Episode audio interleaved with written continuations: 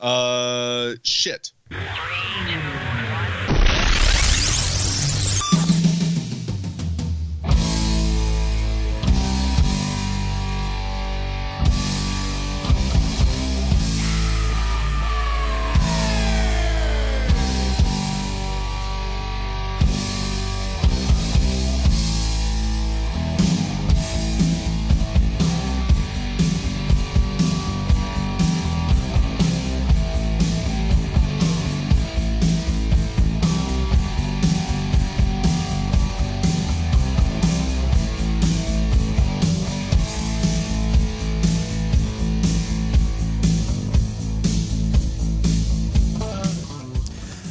Ladies and gentlemen, welcome to the Film Find, the greatest movie podcast ever. Assuming you've never listened to a movie podcast before, I'm your host, Adam Portress, and I'm joined by Matt Smith. Baba Booey.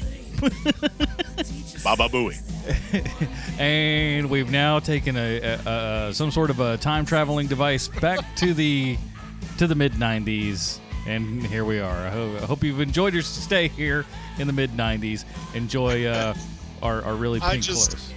You know, I just figure this week's been such shit uh, on so many fronts that maybe we deserve to go back to the mid 90s just a little bit.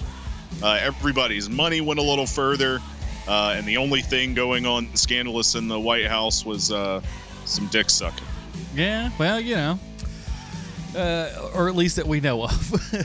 Soon it's going to come out. Listen, at, at this point, I'm waiting for everybody to just be like, "Oh yeah, this person murdered 17 teens back back 25 years ago," and you're just like, "Oh well, that, that doesn't sound surprising at this point because uh, I, it just I seems quite that's it's going." honestly, uh, I quite honestly think that the uh, the only surprising thing at this point is that people have not taken their dicks out in front of people. Uh, yeah, it's uh, like I, like I, I don't know what it is. I just like, I, you know, I think I'm getting to the point where, unlike last year, uh, this time when I see somebody's name first thing in the morning, I kind of hope that that they're just dead. like, like maybe they just died. you know what's Maybe this is a good outcome. you know what's great is that News wise, is that because uh, I so often get pegged with the Adam, you're so negative. When someone can come and out negative me sometimes, you know, it's we live in a grand world where it's just like, you know what? Maybe Adam's the calm and cool and collected one who's who's not on the edge of a knife. I just it's I mean like like seriously, what a relief for one day to wake up and just be like that celebrity whose name is in the news. Oh, what happened? Oh, he's just dead. Do you, do Oh well, thank Christ. Thank fucking Jesus. Did you get like? Did you get that like uh, little thing where uh, it was going around? It was great because it was a great troll. Where uh, you know it was just it was in that like week where it was just like boom boom boom boom another shot another shot another shot, and then Uh-huh. and then you saw you saw the face and you saw the title and like your stomach just went because it said Tom Hanks is accused yet again of being a nice guy. You're like, oh god, oh I thought we were all gonna die for a second. I I swear to Christ, if Tom Hanks uh, has an issue We're like this, I, I might just like uh, go the way of uh, of poisoning myself. I might just take myself out of the equation altogether. Like, there's no more hope. That guy has to be solid. Like that, just the one. Let me have that one guy. It was a great like onion style article. It wasn't the onion, but it was in in that style, of course.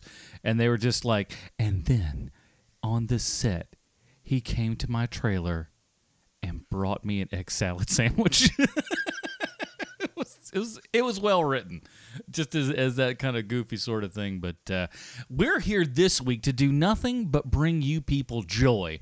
Uh, and we have three movies to attempt to do it, and we're going to see if we can uh, handle that out here.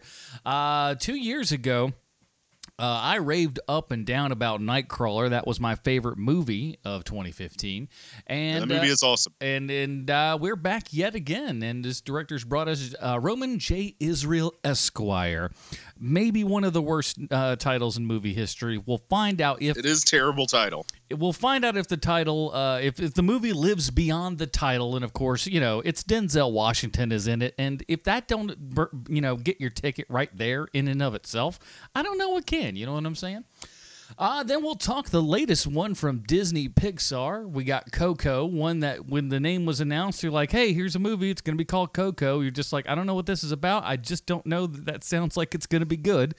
Is it good? Is it not? Uh, we'll certainly find out. And we'll finally be wrapping everything up here with our review of uh, three billboards outside of Ebbing, Missouri. Are one of our longest titles I think that we've ever done, except for uh, the Jim Carrey one. That one had a pretty long title too. Uh, which I which I saw this week. Oh, so well, let's get into that then, shall we, Matt? What have you been watching this week? Look at the segues going left and right. Oh my lord! Uh, so I saw Jim and Andy. I'm not doing the whole title, even though Tony Clifton's contractually obligated to appear in it. um, would, but uh, you know what? Uh, this this movie, um, you talked about it last week. Uh, for those of you, just to jog your memory, although I'm sure uh, if you give a shit, you've seen it already. Um, it, it's a documentary that is sort of about making uh, the Andy Kaufman biopic, uh, Man on the Moon. Um, it's told entirely through an interview with Jim Carrey and then using the footage behind the scenes taken at the time. Uh, it is actually like a really remarkable film, I think. It's weird, um, right? Well, it's weird and like all of the best ways possible, I think.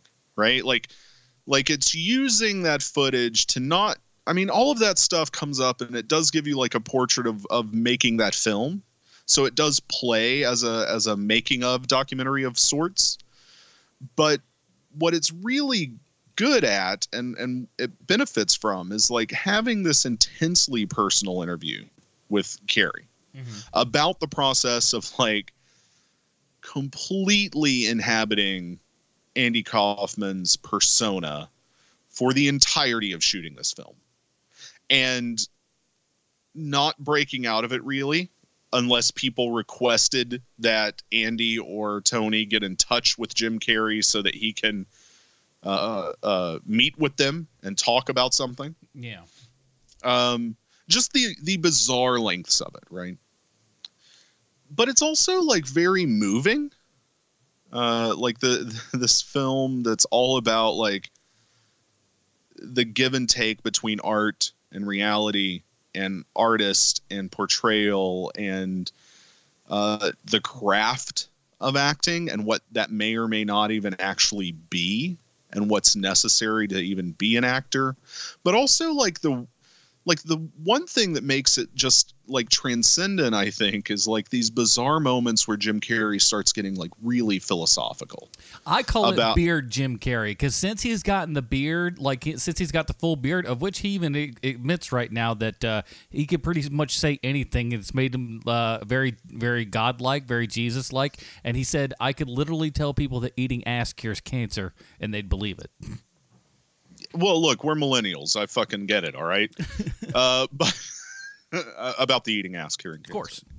uh but um i i just think like like he really he is existing on a level that is beyond what most people in hollywood ever get to which is like this this actual understanding of themselves.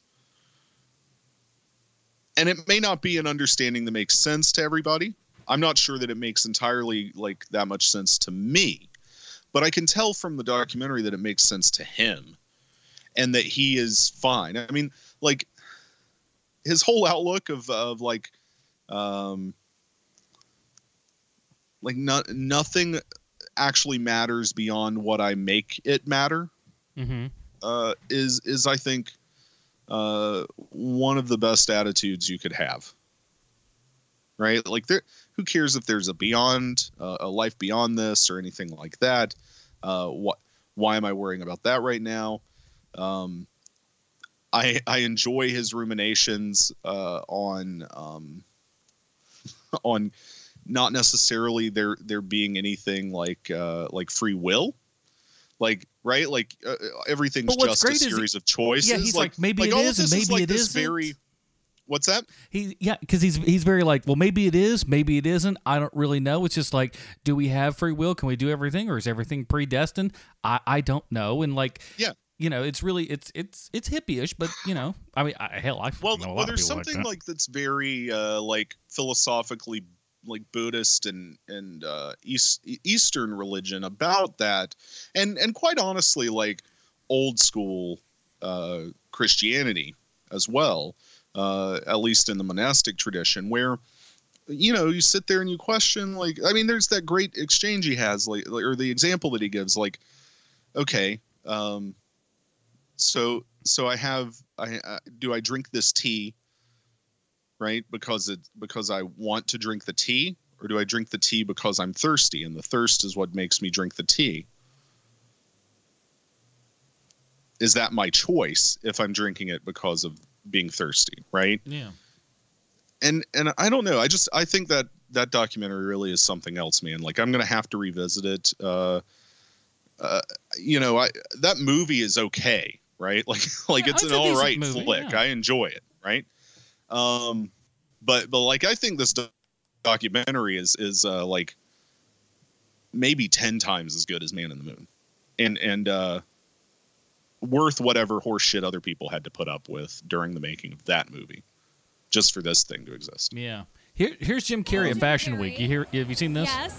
What? I've covered a lot of fashion weeks. This is the first time He's just I've run pacing in around her. to Jim Carrey. Wait, Mhm. tell me, are- is it true you're wandering the streets? You need a date to the party? What's up? No, no, no. I'm, I'm, I'm doing just fine. Uh, I just, uh, you know, there's no meaning to any of this. So I, uh, I wanted to find the most meaningless thing that I could fi- come to and join, and uh, and uh, and here I am. They're I mean, you got to admit it's completely meaningless. Well, they say they're celebrating icons inside. Celebrating Do you believe in icons, boy, that is just the absolute lowest aiming, you know, possibility that we could come up with. It's like icons. What do you do? You believe in icons? I don't believe in personalities. I don't believe that you exist, but there is a, a wonderful fragrance in the air. You don't believe certain icons have the, The power to make face. change, to think differently, to be bold, to inspire others? Artistry? You're one of them. On the good foot. Ha! yeah. You shut it down now. Yeah, no, I, uh, I, I don't believe in icons. Uh, I don't believe in personalities. I believe that peace lies beyond personality, beyond invention and disguise, beyond the red S that you wear on your chest that makes bullets bounce off. I believe that it's deeper than that. I believe we're a field of energy dancing for itself. And uh, I don't care. But Jim, you got really dressed up for the occasion. You look good. No, I didn't that an get dressed accident? up. I didn't get dressed up. Who did? There, there is no me. There's no you. No. We're not here. This is a dream. There's just things happening. And there are clusters of tetrahedrons moving around together. Okay. Yes. So what's happening in our world right now? Because there is a lot of news that actually is relevant. That's not that Here's uplifting. the thing it's not our world. None That's of this is key. real. Nope. So Nope. you're just passing We don't through. matter. We don't matter. Oh wow. All right. All right. Oh. All right. All right. Uh, so yeah, that's That- the that's the end of it, anyways. That shit's amazing. that's like he's got it's a two hour version of that. but, Yeah. but with other things uh, Oh, uh, God, smacked in between it, and I, I just I love it so goddamn much, man. I look at that and I just go, so much. Like, I remember the first time I did drugs. well, but but but here's here's here's how I come down on this, man. Like like I don't think that he's that far off from like making a real fucking point.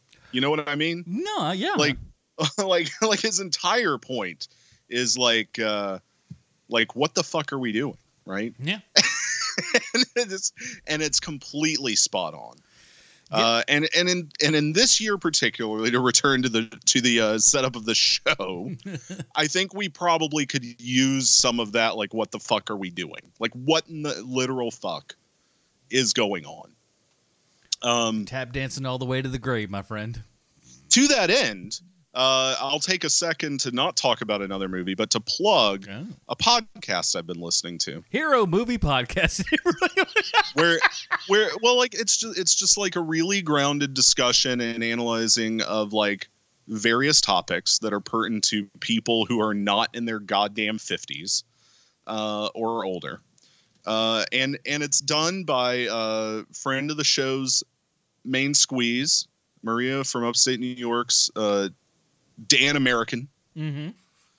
uh, the generation x files Have you listened to this show yet, Adam? I, I've You can da- be honest I on have. the- I have. air. I will be honest. I will say I have downloaded. I have yet to listen because, and we'll we get we'll get to it. I've seen. I've been watching so many damn movies. It's it's uh, I, it took me a minute to to listen as well, a couple weeks, but uh, I got to say I really enjoy that show, and uh, people might enjoy it as well. Nice. Uh, what the fuck else have I been watching? Uh, went to go see Bad Moms Christmas. Uh, ju- I went. I went after uh, Thanksgiving to kick off the holiday season, mm-hmm. and I got to say uh, the holidays are properly kicked off now. Um, that movie, uh, it just works for me. Yeah. it's funny. I enjoy everybody in it. Uh, I, I don't. Kathryn Hahn's tran like transcendent. She's amazing in in that role. I don't know what it's not like the weird sluttiness because uh, like there's a lot of that just in the movie anyway. Uh, but like she's just amazing. Um, I I really enjoyed uh, the relationship between uh, uh, Kristen Bell and uh, Cheryl Hines as her mom. That was fun and weird and bizarre in all all the good ways Yeah. that I can think of. Um, a- and, I just laughed. Uh, that movie is not doing well uh, critically. I'm not. I can't remember if the original one did or not. I want to say not really. Um, but I don't give a shit. It made the money. That's what counts. I'll it, it made the money and I don't I don't care because I'll I'll see another one. I'll see two more. I'll see three more. I don't give a shit. It's like candy, okay? It ain't good for me. I fucking like it. But I eat it, yo. Uh, speaking of uh, not good for me, and I'll watch three or four more, and uh, I don't give a shit. Uh, I rewatched on uh, Amazon Prime because it's up now. Uh, Jack Reacher Never Go Back. ah. I don't know why I rewatched it. I don't, I don't particularly like uh, either one of those movies in like a these are good movies ways, but I they are compulsively watchable in different ways.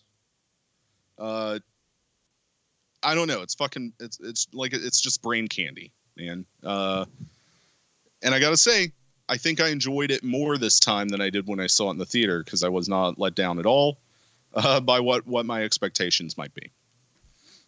Um.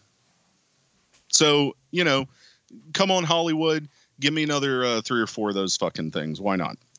Uh, uh, all right. To wrap things up, uh, I'm knee deep in the middle of writing this uh, this dissertation chapter, uh, where I'm dealing with uh, paranormal activity and uh, things like uh, like Grave Encounters, which is actually a really good flick. Um, and uh, as a consequence, I've recently been watching just a shit ton of terrible found footage haunted house movies. And when I say terrible, I mean like I mean shot in the mid 2000s on like barely above consumer grade video camcorders. Nice. So uh, I got a couple of couple of things here. Uh, the first one uh, is interesting, at least. Uh, it's it's not that great, but it's very interesting because it's almost exactly to a T the same premise as Paranormal Activity, but it was made three years prior and came out in 2005. Mhm. Um, It's called Memoriam.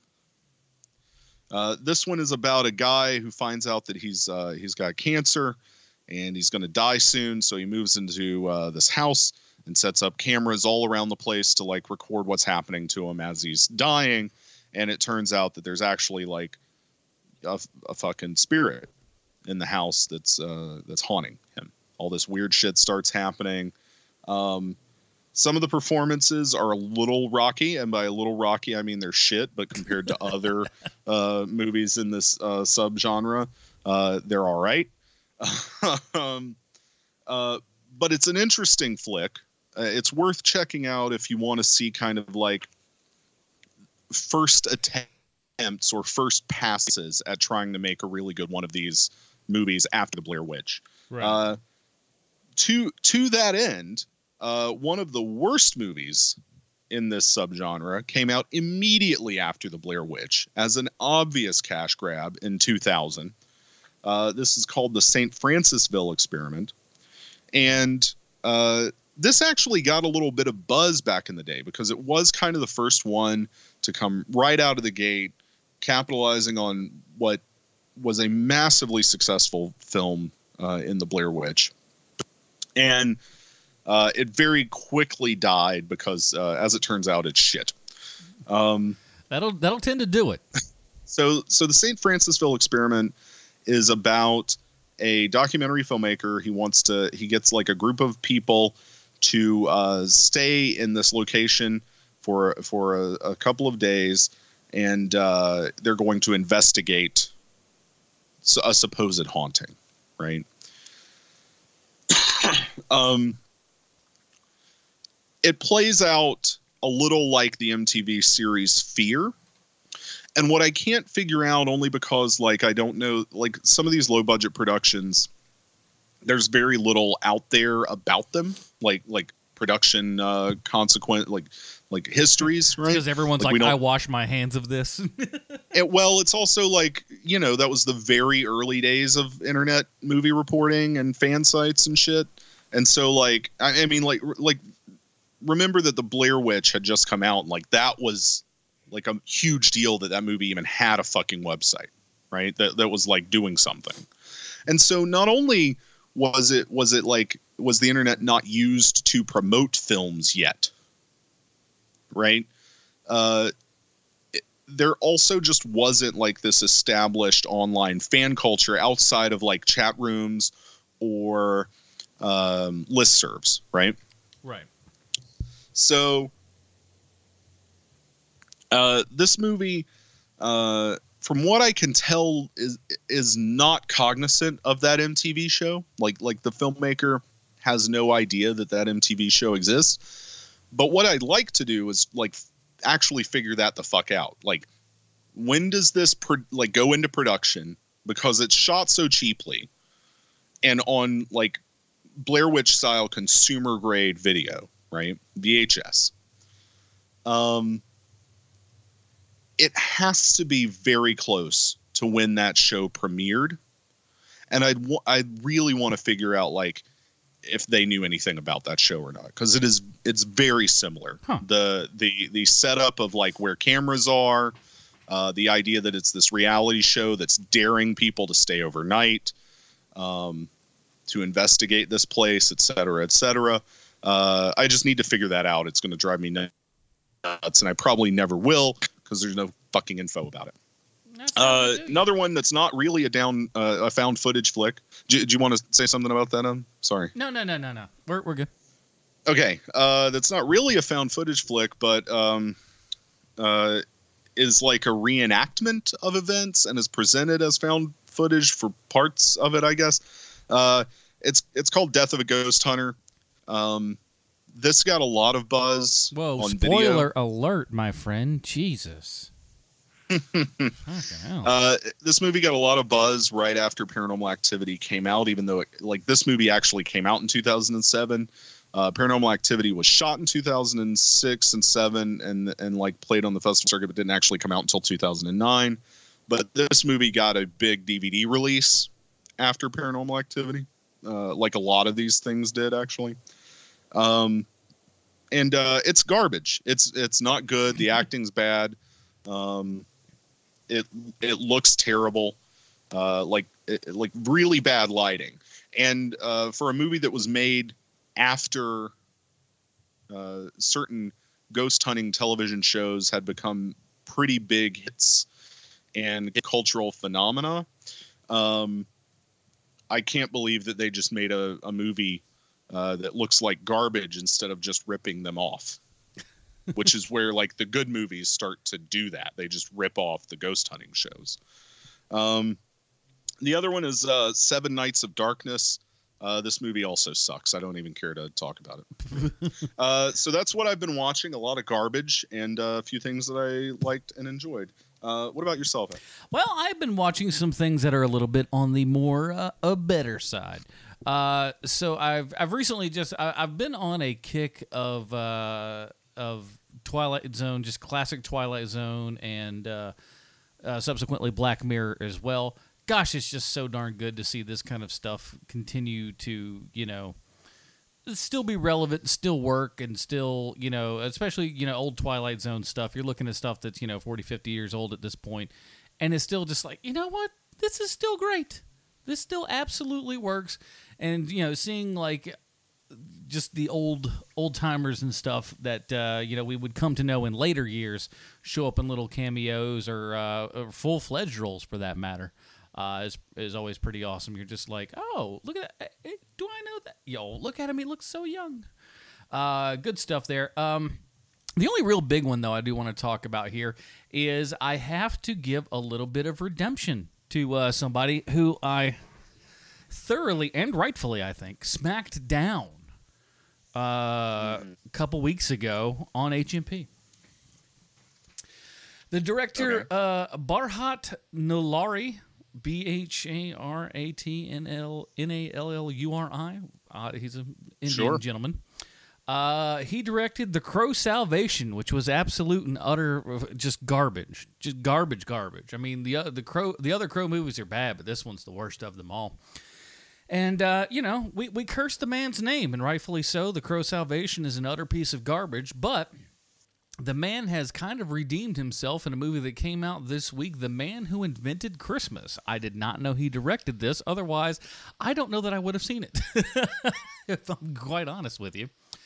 Uh, so this Is thing this the one with uh this the one with Kevin Spacey? no this one stars dan stevens chris yeah, and, and christopher plummer aka there you go i got you it took me a second but we put it together uh, Dan Stevens, Christopher Plummer, and uh, Jonathan Pryce.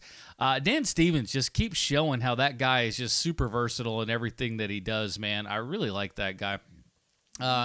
Here's the IMDb plotline: the journey that led Charles Dickens' uh, creation of a Christmas Carol, a timeless tale that would re- uh, redefine the holiday. So they said it obviously in the uh, in the times with which Dickens was writing. He had uh, previously had um, you know three flops right after uh, what was his other big one just before this one? Oh shucks, my brain is taking a shit. Um, Who's wait? Who's flop? uh, Dickens. Not it wasn't Tale of Two Cities. What was the other one? Fucking Oliver Twist. Oliver Twist. That's what it was. So Oliver Twist came out, real big giant hit and everything. Did super super great for him. And then he subsequently had three books that came out, and they were all just garbage. Uh, so he's really starting to kind of get this kind of extravagant lifestyle and everything. He's living well beyond his means because the money's just not coming in at this point.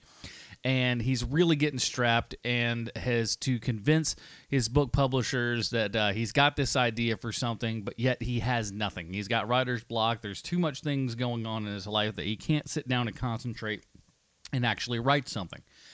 And so this, the idea uh, comes to him eventually for, uh, you know, well, first the character of Scrooge comes to him, and uh, and then that character itself is personified in you know his imagination, and we see him in the real world uh, as as Christopher Plummer. And uh, he converses back and forth with him. It's the old kind of uh, the adage of, well, I don't really write the characters; I just put all the characters into the room, and then you know the story itself unfolds. And uh, it, it kind of there's a little bit like that but he's always like he's always kind of working up to the last possible second to get this book out because he's got a deadline to meet uh, just before christmas. And but at this point apparently i did not know this but apparently at this time uh, in england and stuff christmas was not just really celebrated like it is today. It's like oh it's a thing but it's not a thing that's like you know super huge Okay. uh, so he, and this is according to the the movie slash book, whatever. Uh, and really, they're just like a Christmas thing. Who would? Why? Why would anybody care about that? That doesn't make a whole lot of sense. So apparently, it wasn't a thing that was particularly done at that time. And uh, he convinces them, and uh, but it's all like uh, like oh, I see somebody that's like this, somebody that's like that. And there's a couple little like little Easter eggs and stuff uh, dropped in for Dickens fans and things like that uh, all along the way. But really great performances overall. Uh, obviously, is probably not the real thing that happened, uh, but it is kind of a, almost a loose, based on a true story kind of thing. Uh, uh, Les Stratford Strand Strandford is the person who actually wrote the book, and it's not bad. I liked it. I liked it a whole bunch. If you're uh, if you're in for a Christmas movie and you know you like a Christmas Carol, this is basically that, but retold in a different kind of way to the person that actually did it. And I I, I found it interesting and can't believe I liked it as much as I did. Christopher Plummer's fantastic, as always. Jonathan Pryce plays uh, uh, Dickens' father, who is like absent-minded and stuff, and uh, you really you care about the characters that are in there. And uh, while you see a lot of the stuff that Dickens does, he does a lot of really stupid things, but he does uh, you know some smart things, and I don't know, it's really good. So I, would suggest check it out if you like if you like Christmas stuff. It uh, you could do a hell of a lot worse. I'll tell you that much. Like that, uh, like the nativity one that where it's just like it's I think it's called Star, where it's like, hey, what what about the nativity scene, but told from the uh, the point of the animals. I'm like, why would you want to go see that? That sounds so dumb. Uh, do you not like camels, bro? I just don't. I just don't know that you I don't have camel, a, bro. I don't know that I have a high opinion of the of, bro. of you the don't camels camel. going. Hey, everybody, I'm a camel. Is that is that a, is that is that little baby Jesus This over there? don't camel. Is that a little baby Jesus in the manger? Oh, that's some sweet stuff. There. I don't know why he talks like that, but I, d- I don't know. it's weird and bizarre. So, uh, yeah, man, that's just about it. And of course, you know, just regular Hey, Adam. television sort of. Yeah, You don't camel, bro. I I don't even know how to respond to that. All right, speaking of not responding, let's go ahead and jump into our first new release review. Here is the trailer for Roman J. Israel Esquire.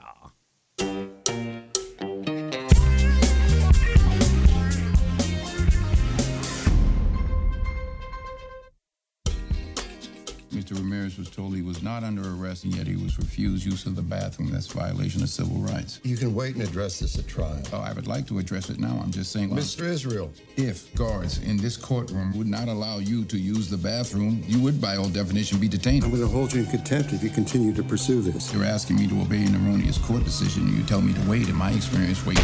Okay, find you in contempt.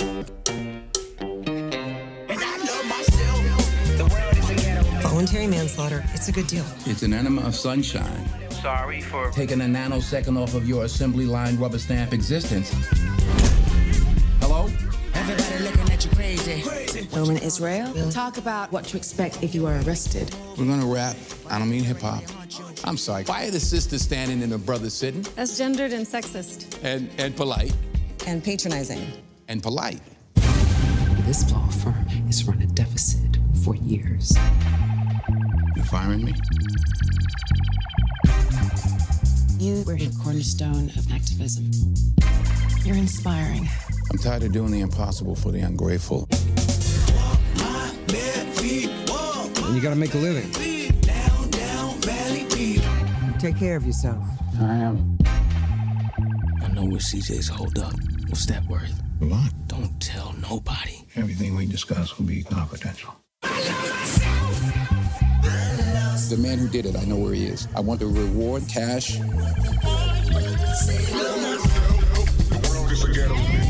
The world is full of wonderful things. Well, what do you think? When can I move in? I just heard something about you from a solid source. You knew where I was. God! I got you. Anytime I want. God! These are dangerous people. Roman, I'm concerned about you.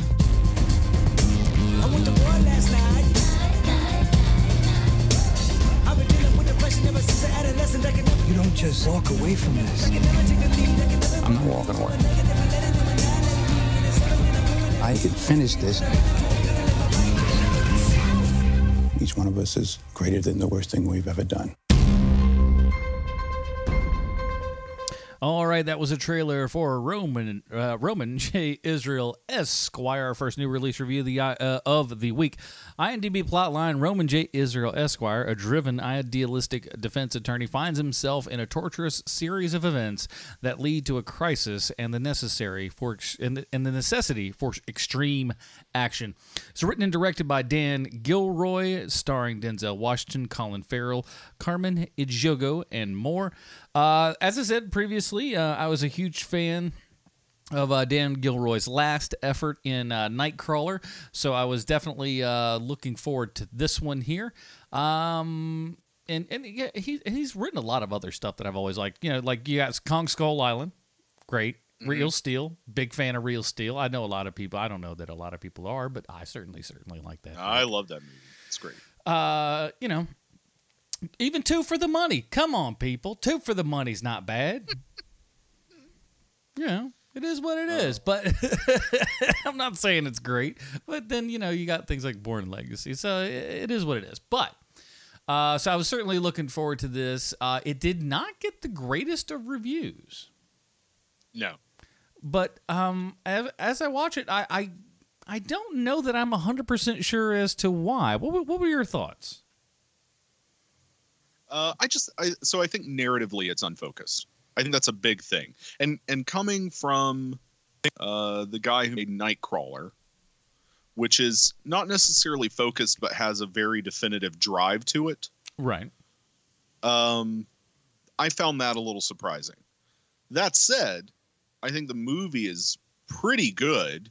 I wanted to watch the whole thing. It kept me intrigued. And Denzel Washington uh, gives a tremendous performance in this thing. Yeah, he's great as always. It's 51% on Rotten Tomatoes, so it's not like it's, you know, in the garbage areas. It's just. I, yeah, I mean it, it's not it's not down near uh, Bad Mom's Christmas area Yeah, and or or Daddy's Home too. Uh, you know, movies but- we actually liked, you know. but but it's uh it- it's like it's not bad right? And uh, i actually enjoyed the movie. Um i do think that it just it lacks a little something like something causes a hiccup in the motor somewhere.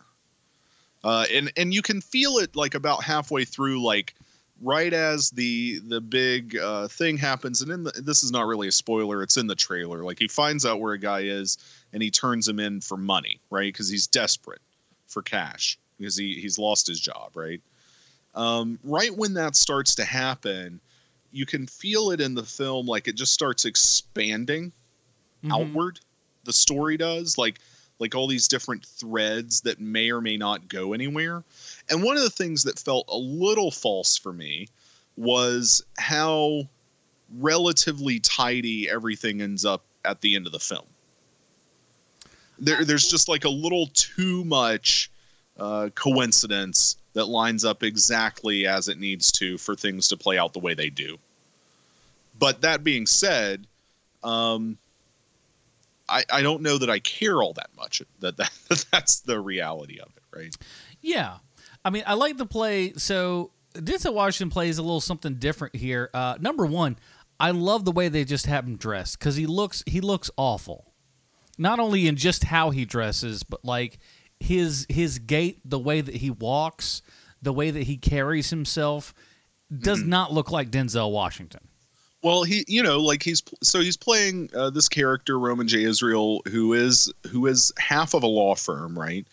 Uh, he's the great legal mind behind it, as it turns out. Uh, but he's also somebody who exists on the spectrum, Mhm, right? about to say. The, the autism spectrum. He is really focused and good with the language and the litigation of cases, but he's not great at performing in the courtroom or interacting with people. Uh, although he he gets by just fine, right? Like he, he's it's not that he's not functional or anything like that.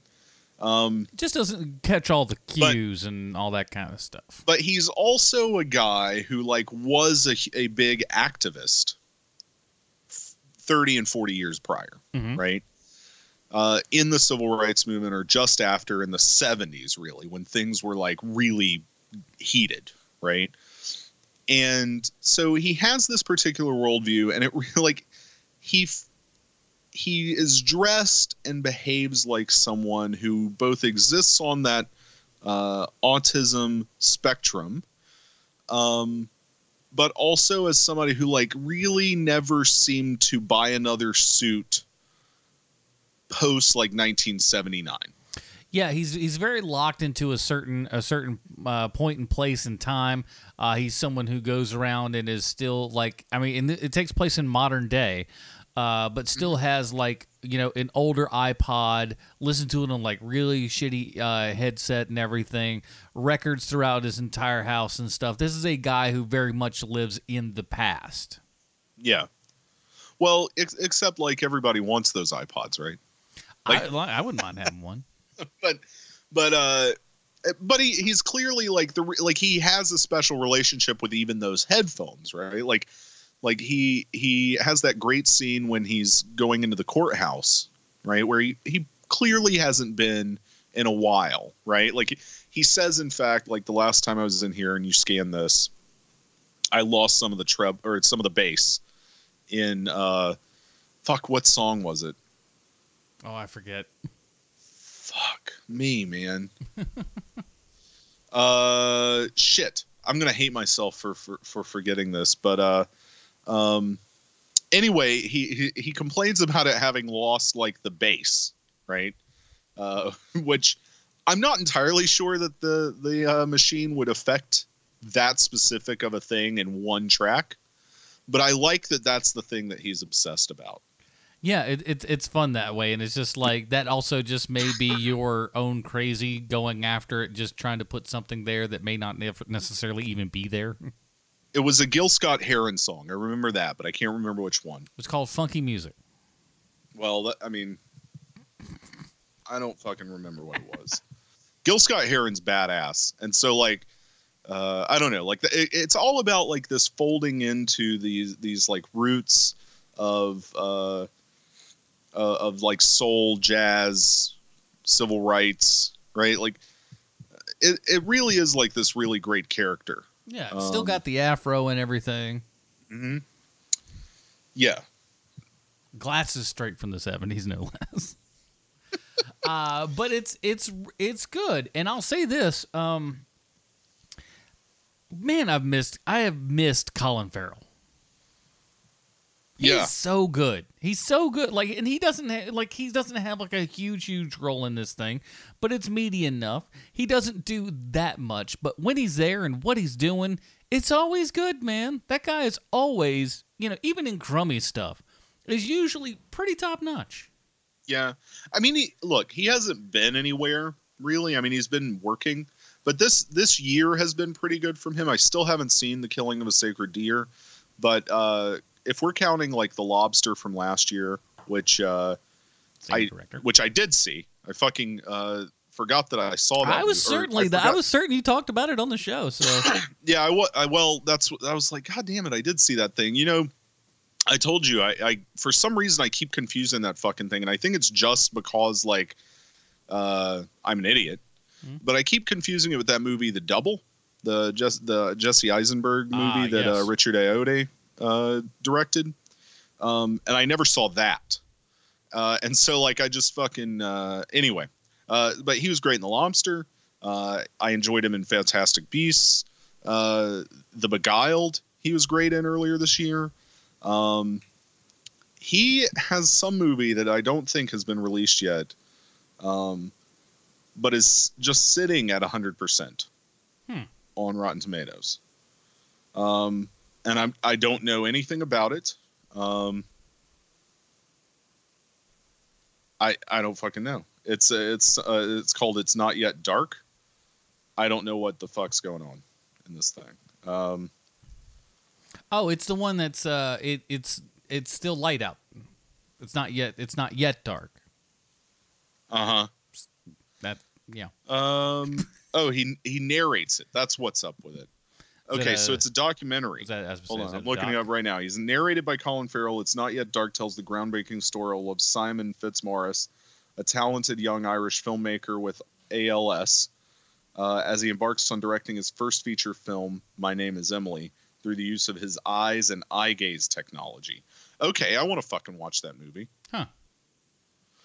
Um. Anyway, Colin Farrell is great. Yes.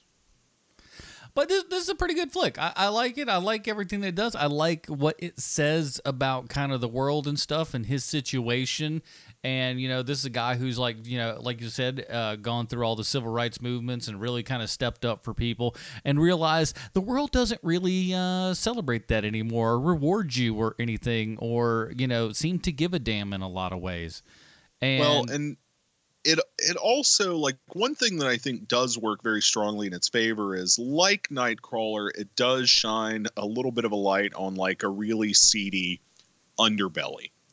This time, uh, the the fucked up way that the legal system works uh, with cases against minorities primarily, but just really anybody who's poor doesn't have the means, right? So like It's just like, oh, the minor afford to do things this, they so- stack up against them in charges and make it impossible for them to get out of. And that's kind of this undercurrent that's going through it. It's a shitty system for uh, criminal defense. It's a shitty system for um, people who are actually doing the legal work. Uh, and and just like Dan Gilroy is not a director who's afraid of of like getting down in the grimy shit of modern life uh, and and like the jobs that people work, the thankless, shitty jobs. We'll move on, but the only thing I can think of, and this is not really a spoiler per se, but move, we'll move on from that depressing. yeah, shit. you know, it's just you know, cut your wrist, kids. Uh, uh, were you shocked at how little money he actually spent? It seemed like he spent Uh, more than that. Am I wrong? No, I mean, uh, it, what it was like fifty five hundred bucks or something like that. It wasn't I mean, much. He well, he was he was like gone for a night. It wasn't like he was gone all goddamn week or whatever, Well, right? he he was bought a gone for he like got- he- like a weekend. yeah, he got a weekend. He Well- got himself a couple well, of he, suits. he signed the papers, but then he didn't like take it, right? Like if he didn't make the payment, he didn't fucking take the thing. I feel like he had to put something down. I don't know, man. I don't know that that's how that would have played out. I don't Or may, maybe I mean it's all fucking cash, right? So maybe he cut a check and then was gonna go take it to the to the, to the bank and then didn't. Let me give you cash. It's good, Denzel. Let's go ahead and listen to the trailer for Coco.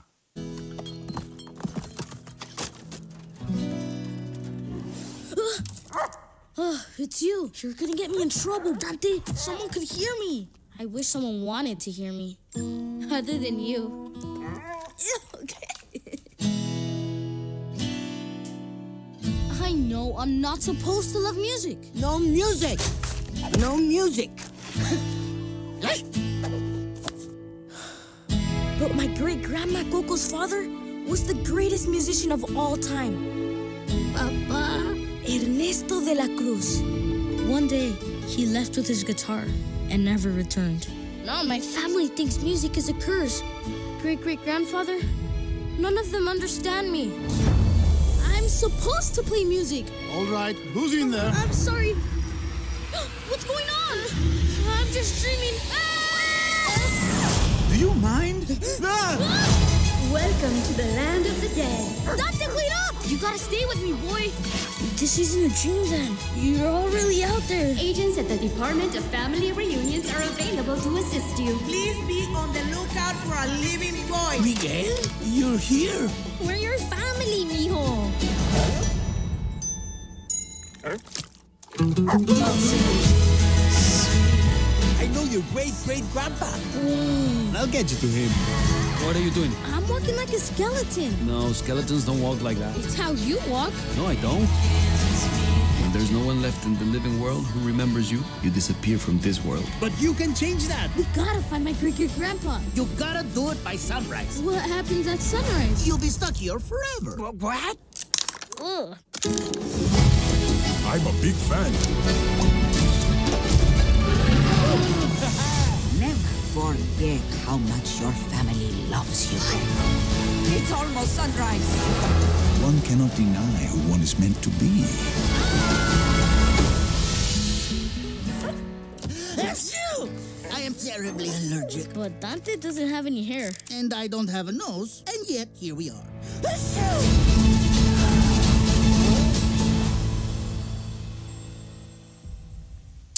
right, that was the trailer for Coco, our second new release review of the week.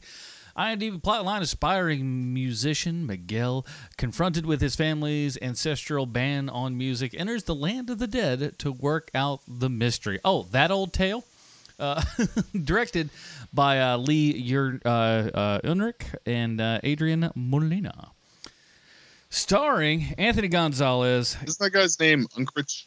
Huh? Sure. Why not? Lee Unkrich and Adrian Molina? Sure. All right. Okay. Uh, starring Anthony Gonzalez, uh, Gael Garcia Bernal, Benjamin Bratt, and a, a crap load more people. Holy cow, this thing was huge. Um, here's the thing, man. Um, I I don't really, I never really, I think I may have saw one quick trailer of this thing. Um, Yeah. I, I kind of knew the basic idea of it. Didn't know I was, you know, I wasn't super high on it, but hey, you know, Pixar tends to deliver unless you're doing something like Good Dinosaur, which was an absolute and utter piece of garbage. Uh, so I had, you know, about high enough hopes going into it. And I gotta say, halfway through the movie, I'm sitting there going, You ain't got me, Pixar. You ain't got my number. This is a bunch of crap, man. Y'all ain't got. What's going on here? Oh, no. Oh, oh, oh, well. Well, that's going to hit you in all the feels now, isn't it? Uh huh. Uh, I really dug this flick. I, I can't believe I like I said I, I did not go in. I actually almost went in with a chip on my shoulder, and uh, sure enough, Pixar did what Pixar does best. They wore me down and had a had a good meaning at the at the end of their programs, like they tend to do. You know. Yeah. All right. Yes. You have the floor. Uh, no, I really liked this movie, man. I I know that surprises some people as hard as I was on Inside Out, and still don't give a shit about that movie, really. um, and and also how big I was for, and still stand by my opinion of the Good Dinosaur. Uh, this movie is is really great. It's big, it's bright, it's vibrant, it's colorful. The songs are good. Um, I was crying uh, like a stupid uh, motherfucker at the uh, end of this thing, uh, sitting there next to this strange lady uh, who just also happened to be in in this uh, noon screening I was in. Um, it was really really great, actually. I really I want to go see this again. Uh, maybe maybe a couple times, um, just to kind of like see it on as big a screen as possible. I will be showing up 30 minutes after the showtime though.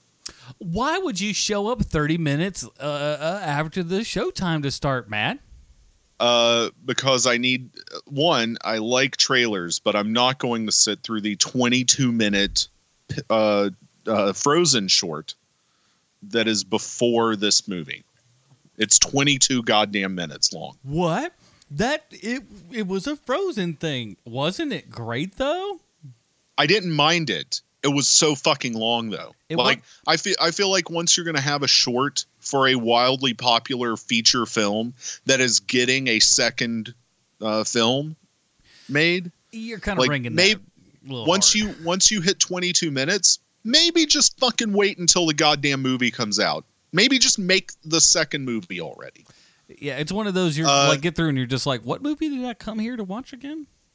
no shit like 10 minutes into it the lady next to me looked at me and goes uh she, she goes isn't this supposed to be coco and i was like yeah well right because like if you're just That's in there like you're just like why am i watching a fucking frozen movie Yeah. because it's 10 fi- like pixar shorts are not this goddamn long And you know what?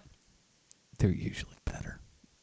but you know like i don't even care right like i like frozen i don't have a kid so it's not like i've seen it a billion times or have to listen to stupid goddamn soundtrack all the time Yeah, I liked it. i like that movie right but why is this thing 22 minutes long why are there five fucking five songs in this thing It should have Every two at the time- most. every time it gears up and and gets out get like a song finishes you're like okay finally this is going to wrap the fuck up. And then they start another fucking song. It is mind boggling And they're not good songs either. Not really. no they're not. One of them sung by olaf the central fucking song is one of the most annoying pieces of shit i've ever heard in my life. I mean it, it's really garbage right? Like i think this is I think what pissed me off about it uh, being so long and, and having so many songs is like it seems to me like a very blatant holiday cash grab, Oh, absolutely. right? Like, here's a holiday version of Frozen because everybody, for some reason, thinks that's a goddamn Christmas movie just because it's got a bunch of fucking snow in it. Nope. Uh, but it's not. It's just a fucking movie with snow in it. Um, you know, like Jackie Chan's First Strike. What a great Christmas movie. I, listen, we're, we'll probably do a bonus. I think that's a, guess what? We just got a bonus episode that we're going to do. Patreon.com slash the film find if you want to get that. Where we're going to talk about movies that are Christmas movies and movies that are not Christmas movies. You done started that one. We we, we need to Um, definitely talk about that. But yeah. But but in any case, uh, I I think like this is so obvious. Like, oh, we just need to sell the iTunes soundtrack. Mm-hmm. Like, parents got to buy that soundtrack for these kids. Uh, anyway, You know what I I'll- say, I'll- Matt? I- Just anyway, I want to fucking talk about Coco because that movie's fucking awesome. Let's talk about Coco. Yeah. let it go. Let it go. Uh, Um, it's good. It's it's like uh, first of all, can we say it's just so well? I mean, because I, guess part of me well thinks about like video games and they're all brown, and it's just so lovely to go see color. Uh-huh. Well, let me uh let me say that um I'm not entirely sure. Like do you think did you see the actor's name on IMDb? uh, I, I've got I've got them all available. Who play, who plays Miguel? Anthony Gonzalez. Is there a number after his name? I don't know. He's a he's a, he's a small child. He looks like he's probably 10, 12 maybe.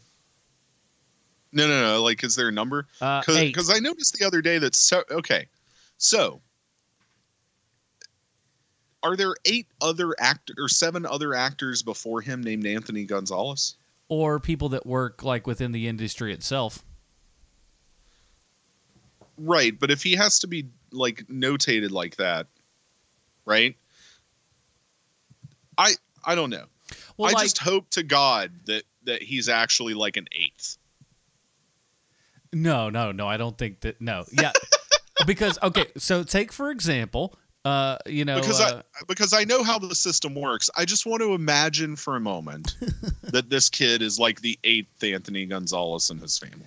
ah, he's the only eighth one. And I and I know on- it's not right because there's all these other people that are clearly listed on IMDb. Yeah, like Sean And I know Keenan that is, that's the, how the is Sean Keenan number one in, in the book here I- because he's the oldest. I know. he's been doing it the longest. I I know how it works. I'm just saying, like, I'm telling wouldn't it be amazing if he were the eighth? It would be.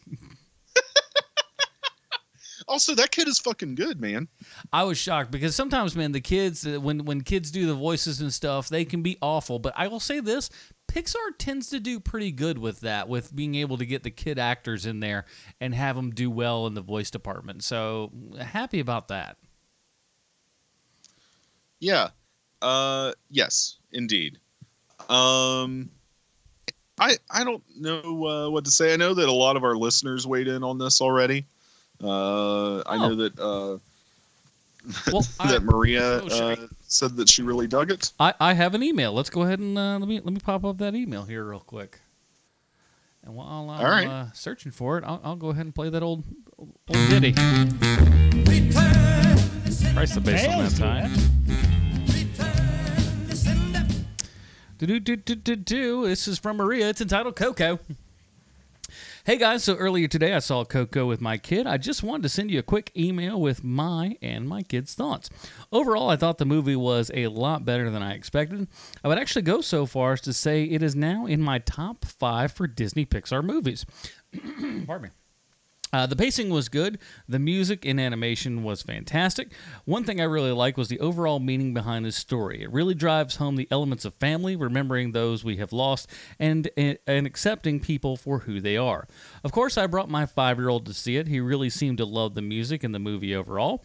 He did put his head on my arm a few times, showing he was getting a kind of tired, but he didn't ask to leave or say it was boring, which was what happened here before with Cars 3. Mm, there you go. Uh, my kid said it was his favorite parts were the music when when all the skeletons and all the people gathered around in a circle. He also liked the dog. I'm sure kids would like the goofy ass, you know, let's let's call it what it is, retarded dog. Uh, he was humorous though. I'll, I'll, I'll definitely give him that. Uh, closing up, I'll, uh, I'll eh, closing up. I will say one thing about this movie: it was emotionally draining. I cried once and had to stifle a snob once, all toward the end of ending of the movie. I knew there were going to be some emotional elements to it, but I didn't think it would be that emotional by any means. I'm an easy weepy uh, one in easy weepy one in movies though, but I did hear people around me in a packed theater sniffling. Thankfully, there wasn't any uh, there wasn't any heaving sobbing for me like there was in Inside Out and Up in Toy Story 3. Uh, but bring the tissues if you're emotional type of watching movies. Keep on rocking, guys. Marie from upstate New York. Uh, I agreed. Yeah, I gotta say it. The movie did not get me uh, on on the like crying front until uh, until the very end when uh, when Coco's like memory comes back. Yeah. And which I- which is a thing that is like which which we've seen in studies and stuff is something that is definitely based in reality is Oh, that for sure. people with Alzheimer's and things like that and memory loss and uh, and or stability problems just being able to keep it all together and stuff music can literally bring those people back to life. Yes. Uh, and so I really lost it in that scene. I was just like, oh my, like fuck this shit, man. Like I've, like I, I lost my own grandmother uh, who was suffering with memory issues like less than a year ago, um, and then my my other grandmother, um, God, f- five years ago in January, and and so like it just brings back all these memories of like. Uh, like holy shit man. Like i've seen this thing twice now right? Yeah. like this this egregious memory loss. Um and so like it just hit all those fucking things it's great uh the the villain turn is good Uh, Something I didn't expect, I'll be quite honest, and I liked it. I liked that it a one actually took me by surprise a little bit i was like oh shit Well, how about that? And and uh, like spoiler alert for the next 30 seconds here everybody. mm-hmm. starting now. Um, I am. I can't believe we actually had a movie where the dad is the one who dies and not a mom. Moms die in all these flicks. Dads rarely die, and I thought that was interesting. And- Well- and and, and nice. here's here's my cynicism about that uh what are all pixar movies about Uh, aside from brave um, love, friendship, lo- loss. Uh-huh. And who are the two there's always it's always a buddy movie, right? Tend to be. yeah. Who's who are usually the two characters that go through stuff? Are they women? Not usually. Okay. Safe for like, Uh Frozen. so so in order for the Pixar formula to work, the tried and true Pixar buddy movie formula to work, the father had to die. Yeah. Because because the mother uh like being the uh sidekick here, the like like would not have played as well, right? Within the the parameters of the Pixar formula. Ah, so good if there is if there is Good a point. slight negative to me, it is that uh, Pixar kind of refuses uh, obstinately, I think, to break out of its tried and true mold, right? And, and like I want it to really get to be a little more adventurous. Like like all of this shit works. It's really great. I just like I want to see them push what it is they're doing a little more. And that's when you get things like that Olaf friendship, whatever the fuck. So, no, that's you know. Disney animation. It's different. Uh, but no, look, it, it's a really good flick. It's got a lot of heart to it. Uh, at first, I, I was just like, eh, it's gonna be okay. Eh, what, whatever, whatever. And it just it warmed me up throughout the entire thing uh, until the end, and I just go, son of a gun, they did it again. It's really great. yeah. Uh, here's where I'm going to plug a movie that I really loved as well that uh, did not get as much play when it came out a couple years ago. Uh, the Book of Life. Uh yes, very very much in the same uh, vein of the. Uh, It, yeah, Day of it, it's a, it- right. It's uh, it's very much like related uh, Day of the Dead kind of uh, like animation. Um, it's really amazing, I think, uh, conceptually, because basically it's it's about this uh, this this story that's told through the use of like wooden puppets, and all of the characters in the film are designed as if they're those wooden puppets, but just like regular characters. It's great. Yeah. actually. But the nice and the thing- songs in that movie also good. Yeah. Well, the nice part about this was is like, and and you can definitely see it uh, throughout the entire thing, is that you know, it, it seems like culturally they did they did right by this movie, and and had a lot Uh, of. Hmm? I gotta say, uh, it's the biggest movie in Mexican box office history. Well, it, I, it's good. I mean, hey, good good on them. It's a good one too. Uh, and I saw beat this. the Avengers, man. Wow. which was the previous record holder. I saw this whole thing, and I know you've seen this too, because they they splashed it everywhere. Instead of giving you a big Coco trailer, they usually give you like Benjamin Bratt talking about how like and, and, and directors and stuff talking about how they uh, captured the guitar and the playing of Oh, the, the guitar, guitar better than anything. And I could sit there and watch, and just like from the first time when he picks up a guitar and then forms a D chord and doesn't strum it, I was just like, oh, okay. I got you. I got you, film. And they did a really good job on that. And then they absolutely did take the time and made it look like, hey, this is what, you know, chord changes and progression and strumming and stuff actually looks like instead of just banging away and like that that kind of stuff just drives me bonkers. So to see somebody do it and do it right, guess what? That also raises the bar for the rest of you jamokes out there. You, it can be done. You just got to do it. Yeah. So keep that in mind. Well, let's get on to getting on here. Here's the trailer for three eh, three billboards outside of Ebbing, Missouri. What's the law on what you can and cannot say on a billboard? I assume you can't say nothing defamatory and you can't say fuck, piss, or cunt. That right? Or anus? I think I'll be all right then. I guess you're Angela Hayes' mother. That's right. I'm Angela Hayes' mother. So, Mildred Hayes, why did you put up these billboards? My daughter Angela was murdered seven months ago. It seems to me the police department is too busy torturing black folks to solve actual crime. What the hell is this?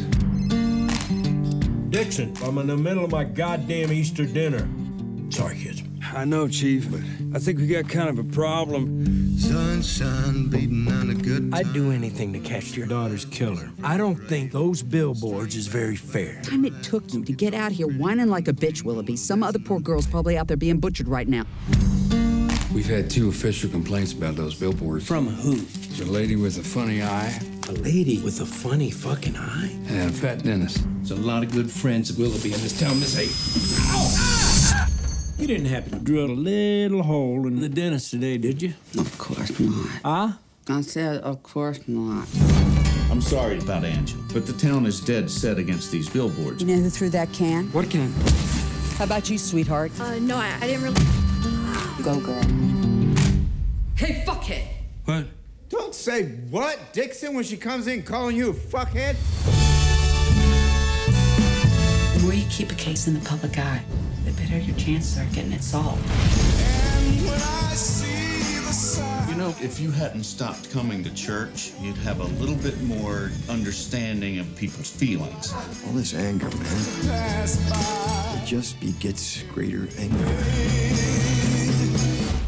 In three, two, one. And as sad as the spectacle of these billboards might be,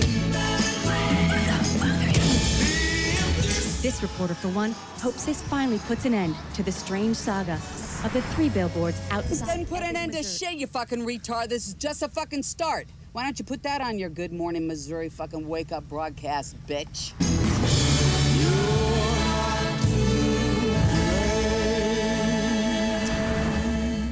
All right, that was the trailer for three billboards outside Ebbing, Missouri.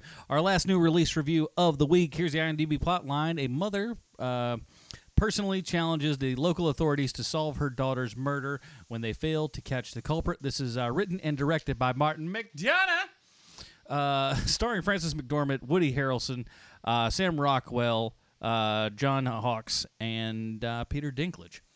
Man, And Lucas Hedges. Oh, Lucas Hedges, yeah, that's right. And uh, uh, uh, Caleb, uh, what's his fuck there? Uh, Landry Jones. Yeah. Who, uh, what's his- who, who, by the way, I think that kid is gonna watch for him on our year-end show because uh, I think he's gonna get a, I think he's gonna get a mention this year. He may, he may be, Yeah? he may be on one of those, one of those reward things, man. I think, uh, I think he may deserve it this year. We'll we'll, we'll talk about that later. But uh, you, I know specifically, are a huge Martin McDonagh fan. Yeah, I- In Bruges uh, is one of my favorite films uh, I've ever seen. I I just think it's uh, absolutely amazing and brilliant. I really enjoy uh, Seven Psychopaths. I think that's great. Um, I'm also a big fan of uh, his brother, uh, who who wrote and directed the uh, the film The Guard, the one with uh, uh, Brendan Gleeson and um, uh, Don Cheadle from a few years back. Uh, so yeah, I'm I'm all about it. Uh, this movie is uh, one of my favorite movies this year. One of the best movies I've seen this year. Yeah, absolutely agree. This thing is spectacular. If and, and here's the thing, I, I first of all, I could see how many people may be turned off from the trailer. I don't know why because the, actually the trailer is really good. Um, but man, I think oh, so too. But I think the trailers because the trailer got me intrigued to watch it. And but if you look at that and you just go, eh, I don't really know if I want to, just do it. Just absolutely do it. Go to this. This is uh, this will be one of the ones that people talk about come the end of the year. I really think that. Yeah, uh, it, it's got a couple of uh, just amazing performances uh, from from Frances Mc, uh, McDormand, of, of course, but also Sam Rockwell. Uh, just flat out kills it. Sam Rockwell's Uh, amazing in this thing. yeah, he, he's amazing. Uh, Woody Harrelson is really good, uh, and and as as the sheriff, uh, it, it really is just like an actor's uh, paradise. This movie, uh, and and for once, I'm saying that without saying anything negative about like the movie itself. Right, there are a lot of things that people refer to as like acting pictures, where like the rest of the movie just isn't that great, but like it's great because you're watching all of these amazing performances. Right. Uh, this movie is also uh, just really terrific. Uh, it, it it surprising. Uh, it it has surprising turns constantly, and one thing that Martin McDonagh is very good. He, he was very uh, uh, uh, deft at this with In Bruges as well. i- Are these like wild mood swings Mhm. from comedy to extreme violence to pathos and sadness um, and melancholia. And just like the next second, you're hysterical again. Um, yeah, I also think I also think just as a as a portrait of the United States, uh, small town U.S. at this point in time, uh, and a lot of the problems facing it, uh, as well as some of the virtues uh, of of a small town. Although, admittedly, in this film there are a few of those. Um, I, I think it just really hold, like it is great. It stands up uh, against uh, just a lot of other releases this year is like clearly one of the best. I think. Yeah, it's it stands out super big. I mean, Frances McDormand, we've all like been a fan of hers for years, and it's just like sometimes there are some people that just um, that I think everybody agrees are really good, but for some strange reason still seem to, for not in a not in a horrid way, not in a, like a a really bad way, but maybe fly under the radar a little bit more than a little bit more than they deserve. You know. And I think she's one of those who is constantly giving us, you know, just super great stuff, but is never really praised nearly as much as I think she should be. Not that I'm, uh, not that I think that people are like, you know, disregard her, but I think she does so many great things that it just it sometimes may not seem as big and grandiose, if you will. Well, there's she has a long history of kind of playing character roles, right? Yeah. Or or supporting roles. Uh, really, her first main her first main starring role uh, was in Olive Kitteridge, uh, which she it was a, a mini series she did for HBO. She produced it, even. Um, and I think what we're starting to see is like like here here's Frances McDormand. She's in her 50s. She is uh, now starting to perf- like her career is doing the inverse of what a lot of actresses tend to do, Mm-hmm. which is like here she is at the in her 50s at the point where a lot of actresses start to see their careers kind of start to gear down or they get positioned into certain types of roles. And she really is like just taking charge of this shit. And i think a large portion of it based on the rare interview you see her give because she doesn't do press Yeah. she refuses to do that shit she won't do it there was a great profile of her uh, a few months back or maybe last month even in uh, i want to say the new yorker um, which was like one of the longest profiles I'd ever seen on her. And I've followed Frances McDormand for 20 something years now uh, in her career. Um, and, and, and she's really taking control of her own shit, man. And, and like, uh, stepped into her own. And this is just a flat out killer performance, um, where she's big and over the top and subtle and uh, she makes you sad and she makes you laugh and it, it's just it's it's great she is just terrific frances mcdormand is a goddamn national treasure Yeah, she's fantastic. and I and I, I know that a lot of the award season stuff is going to like lead up to Meryl Streep. She's in the Spielberg movie that I'm also very much looking forward to. Um, but this is a great performance uh, that I don't think needs to be overlooked by people. Um, yeah, Yeah, let's just not. I mean, like, God bless, but you know, we can overlook Meryl Streep, and, and at, at this point, I got to see a couple other flicks. Obviously, we're we're not quite to the end of the year yet, and obviously, end of the year is when the more uh, Oscar Beatty sort of stuff sort of comes out and everything. Uh, but man, oh man, if she's not in the top running there, I sure shooting don't know what what would be. Uh, but she's Yeah. she's fantastic. Sam Rockwell also playing kind of playing against type in a lot of ways, uh, especially from what we've seen him in the last couple of years, at least. Uh, really, just being well, he's he's definitely playing a like a like an overt racist, Right. Which is kind of unexpected. Like he's not a like even borderline likable dude. Yeah, it, yeah, he he doesn't seem to hide it. Doesn't much care about hiding it, and it's just it it's out there and it is what it is, and kind of unapologetic about about you know everything that's wrong with him. Yeah, well, and and you know, like you and I are from a small town. Mm-hmm. Uh, that shit is real. Oh yeah, like like it's just real, right? like like you have had interactions with those cops, and even as a white person, uh, in those interactions, you understand what their shit is. You're just like even then you're just like listen that this doesn't this doesn't affect me, but this is super uncomfortable. Right. Yeah. And, and you and you want to just be like, bro, what the fuck is your deal right now, right? And he uh like gets that and yet uh I can't stop watching him in this movie. Like like he never becomes unlikable enough that like you're not interested in what in the hell his character's arc is going to be. Yeah, he's Because a piece of garbage, but he's not. But he's not like he's not out like and out evil. But he's not a good person at all either. He's not a good person at all and you're not rooting for him No. right? But like but you do like you just are like you're fascinated with this like human garbage pile and how he's going to turn out. And there are these like brief moments where there's like a redemption or or like a possibility of that that then becomes subverted again either through his own action or somebody else's action toward him. Um and and you really this movie is so surprising because you really never know where it's going to fucking go. I mean, just from that trailer, you think you have an idea of what this movie is, and, then it goes so far beyond that.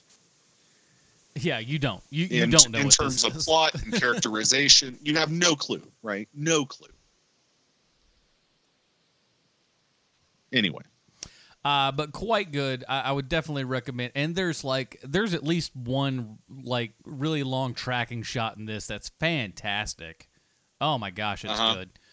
Uh, but yeah, there, there's so many things where you think like, oh, and, and you'll even within the in the flick itself just go like, all right, I know where this is going. Nope, I know where. The, okay, now I know where we're going. No, you don't. It's it's gonna go. It's nope. It's it's different than that. Oh, we're swerving off from here. Oh well, I think I know this final thing. No, you don't. and it it's really good that way. It's it's emotional, and, and you and you feel this woman's pain. You know, her daughter Yes. dies in the, in the middle of something, you, and like, and there's times where like. uh you know, you see the little light at the end of the tunnel, and then it's like, well, maybe there is, maybe there isn't, and it's the whole damn ride is good. Uh, great characterizations throughout the entire thing, and I, I can't say enough enough good things about this. I, I went in thinking, oh, this is probably going to be pretty good, to walking out going, this is definitely one of the best movies of the year. Go out and see it right now. Yeah. There's a lot of other crap you could go see. Don't go see that. There's also really good stuff you can go see, but like this one, I think is is a definite must. Like you have to see this thing. You may end up hating it. I don't know why, but you may end up hating it. But I think you have to see this. Well, you got the. I mean, and, and come on, Dinklage is Dinklage, man. Gosh, he's just. He's so good. Like I want to start hating him in something just so I can, you know, have something to just be like, well, he ain't good in everything. But then he pulls. It's like, "God, son of a bitch, you're just, you're just really, really good. no, good. he's good in everything. it's like, no, you're just really good at everything. God. Yeah. He's such a pain in the ass that way. Like even like even like little garbagey roles in like X Men where he shouldn't like there's no reason for that character to be good. He's great. He's freaking great. What are you gonna do? Yeah. Oh my goodness. So next week. Next week we got a lot of stuff. Uh, I say a lot Well- of stuff because nothing's really coming out. I mean, we're we're ostensibly going to try to watch a bunch of stuff. Yeah, uh, there's a couple things that are out right now that we didn't get a chance to get around to, and uh, uh, Matt has seen Lady Bird, but I'm going to uh, give that a shot. I'm going to get around to that. Now, the highest rated movie on Rotten Tomatoes, outpassing Toy Story, was either two or three, I forget. I think it was two. But uh, But so so what that means is it has the highest number of consecutive fresh ratings crazy.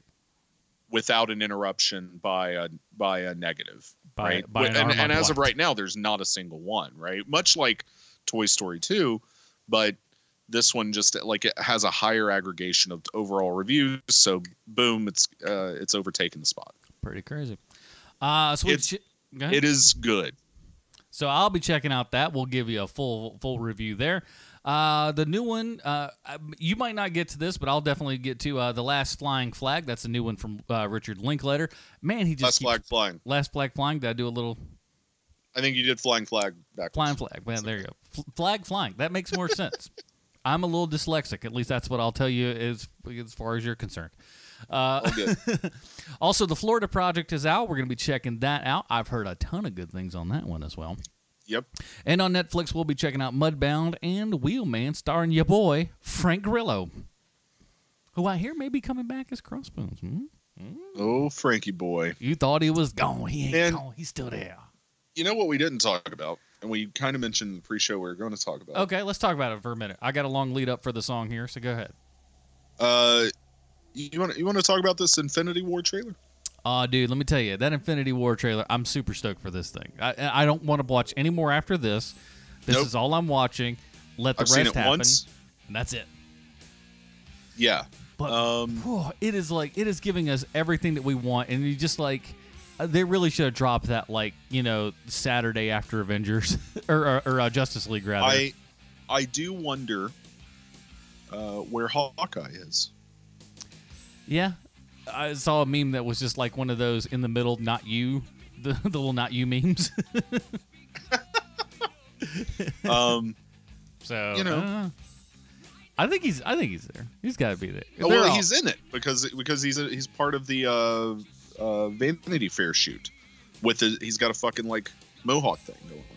oh yeah yeah yeah. He's yeah, in I it. saw that. He's in the fucking. Mm, just listen. There's eight billion people in that damn thing, so you're just like, well, we gotta we gotta figure it out somehow. I I'm I'm surprised yet also kind of not that they like really put Thanos on display.